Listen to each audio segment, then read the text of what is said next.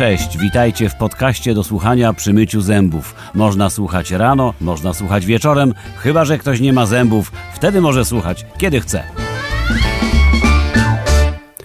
Premier ogłosił obostrzenia z okazji pandemii.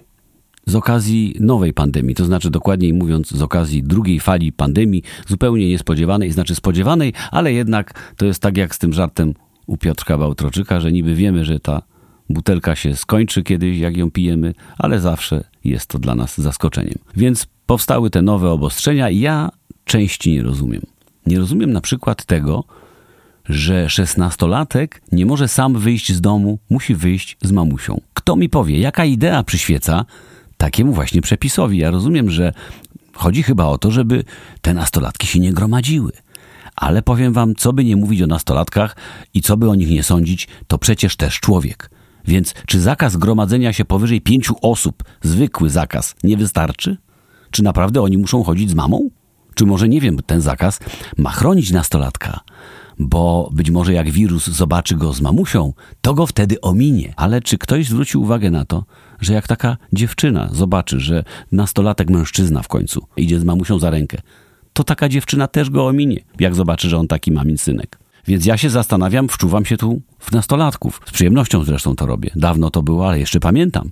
Zastanawiam się, co w sytuacji, kiedy kogoś tak jak mnie wychowywała babcia. Rozumiecie, co z takim nastolatkiem? Kto z nim wyjdzie na spacer? Bo przecież babcia nie może wyjść z domu, ba babcia w ogóle nie może wychodzić, ani dziadek. Nawet jedzenie wolontariusze mają dziadkom przez balkon podawać. Ja myślę, że wojska obrony terytorialnej są tak dobrze przygotowane, że nawet jak jakiś dziadek nie będzie miał balkonu, to oni mają przygotowane balkoniki i będą wręczać balkoniki, a potem przez taki balkonik będą dawać jedzenie. Ale zupełnie inaczej sytuacja będzie wyglądała na Żoliborzu. Już sobie ją wyobrażam. Tam w pewnej willi Sasina podstawia drabinę, a Julia Trybunalska wchodzi po niej i karmi przez balkon dziadka Jarka. Am, am, mięsko jeszcze. Dobra, ziemniaczków nie, musisz jeść, ale mięsko zjedz. No, ale wróćmy do nastolatków. Kto wyprowadzi nastolatka, którego wychowuje babcia? Nastolatek, ja wiem, że może wyjść z babcią, ale może wyjść tylko do kościoła. Więc skorzysta tylko ewentualnie zakochany nastolatek. Jak będzie padało, skorzysta tylko. Bo wtedy będzie się mógł umówić na randkę w nawie głównej kościoła. Znaczy na randkę to pewnie w jakiejś nawie bocznej. Gorzej tylko, jeżeli wirus się zorientuje, że taki szesnastolatek idzie nie z mamą, tylko z babcią. No to wtedy tylko zatrze ręce, a dla nastolatka to może być trauma na całe życie. No bo wyjdzie taki gówniarz na spacer z babcią, a może się okazać, że będzie musiał wracać sam.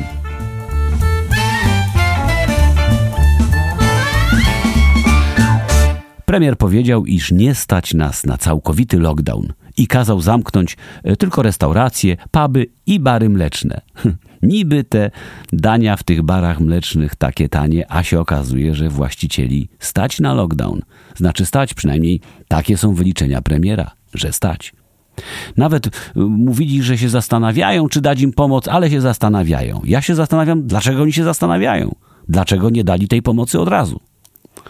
I myślę, że jest to tak zwana gra na zwłoki, yy, na zwłokę. tak. Zauważcie, że rząd na pewno wie, iż połowa restauratorów bez pomocy sobie w łeb strzeli, a druga połowa rzuci się z mostu. Więc sami rozumiecie. Wczujcie się w sytuację rządu. Warto poczekać, bo bardziej się opłaca zasiłek pogrzebowy rodzinie wypłacić niż pomoc takiemu restauratorowi. A poza tym jeszcze do 15 może się uda ZUS ściągnąć z przedsiębiorców. Jedno jest w tym pozytywne, w tych wszystkich obostrzeniach ogłoszonych, bo widać z nich wyraźnie, że wirus osłabł i w lesie przestał atakować. Dzięki temu premier nie zakazał wchodzić do lasu ani do żadnych innych krzaków i bardzo dobrze, bo w lesie teraz są kobiety. A są w lesie, bo pod domem prezesa policjanci polują na nie z gazem. To znaczy oni nie polują na wszystkie, oni polują tylko na te wulgarne kobiety, które mówią wypierdalać. Zastanawiałem się, pewnie wy też, dlaczego ta ustawa antyaborcyjna jest prowadzona teraz, kiedy przed nami szczyt fali, zachorowań, kiedy tyle przypadków śmiertelnych, szpitale polowe budują, etc., etc., ble, ble, ble, ble. Wiecie, no nie jest to moment chyba najlepszy, żeby teraz robić zemstę na kobietach. Zresztą nie wiem, czy zemstę za co. jaki był powód, że teraz. I doszedłem do wniosku i wyobraziłem sobie, jak to musiało być. Myślę, że to wszystko było przez pierd. Głupi pierd. Czyli tak. Dziadek z kotem byli na obiedzie w stołówce konstytucyjnej. To znaczy on był bez kota, a kucharka była bez konstytucji. Ale za to domowy obiadek był ze schabowym.